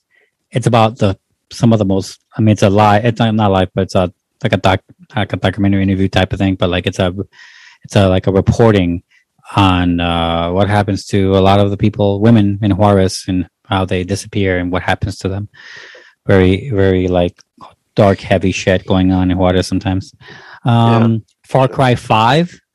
I played that as well as New Dawn, which is a continual of that Far Cry Five. Man, I hear Far Cry Six is amazing. By the way, That's the latest one, right? yeah, the one with Yeah. uh, Giancarlo Esposito. Yeah, Gus. Yeah, I want to see. I want to play that for sure. I haven't I, played it yet. I, I I hear it's like basically any issues you've ever had from like the previous Far Cry games. That's kind of like Hmm. fixes a lot of those issues. wow, And just like makes makes it feel more refreshing too. That's what I've heard. That's what I've heard. I can't wait to play them. al- I haven't almo- played- almost makes me want to almost makes me want to get back into Far Cry because I yeah I stopped at I three the four looked the same. I, I played a little bit of it. Primal I never played it, and obviously I never got into it. That's so funny because I started on Far Cry later. I mean, I started with I think three, and then Primal, loved Primal, then four, and then obviously five this year or five last year, uh, with with including uh, New Dawn. Um, and I played them all. Yeah, I played them all. I played all of it, and it was a lot of fun. Uh, another one here is uh, Kim's Convenience, which I mentioned before. It's a show on Netflix, a comedy rom, not a comedy. Uh, yeah, it's a comedy, but it's like a a sitcom, I guess, without the laugh track. Uh, set in San Francisco. I forget where. Shit. Anyway, check it out. Uh, a, a board game made my shortlist called Quilt, which I played for the first time on a pseudo date I went out with, Nice. and um, uh, Quilt is a very interesting board game. I had a lot of fun with it. It was like my number twelve, basically. Uh, Prospect also made my shortlist, which made yours. Uh, Harley Quinn. The only reason I didn't include Harley Quinn's first season is because the second season made my top ten of TV shows of the year. So that's why I was like, eh, I'll just include, I'll include you in one list. Yeah. And then um, last but not least, uh, Ghost of Tsushima, which I'm not done yet with, but I've given it more than enough to like kind of recommend it or not. So, Sure. yeah, those are my honorable mentions, and that's it for our show. Really, our, that's it. You have been this whole time listening to another movie podcast. Uh, hopefully, you enjoyed our top ten discoveries, and you know, I ask you, what did you discover that you enjoyed most last year? Um, now we're gonna we're gonna as we exit here. I want to remind you guys that uh, we are going to be taking a break. I did see, I did peruse, and I saw on Google's on the Google's that March 27th. It looks like it's going to be the date where they had not. They're going to do the award ceremony All the way till March. Wow. yeah, late March for the Academy Awards. So I figure we're gonna come back for that show when we either we'll either come back uh, right before to discuss the nominations because I think discussing the nominations and what could win is more of a fun show than discussing the ceremony itself. So we'll see. We'll decide by then. Um, that's when the show is out, but they're announcing their nominations on the 8th of February. So very soon, this coming week. Oh wow, yeah. When they're going to announce it. So um, we'll have anywhere between that time and the actual ceremony. I think is the best time to like. That's when we have vacation and where we're uh, when we're going to talk about the next show. So uh, until then, stay tuned, guys. But until then, I am Oscar. And Ralph. See you later. Look, everything in this world is running exactly on schedule. Besides, to leave, we probably have to wait until the movie's over or something. Well, when is that gonna happen?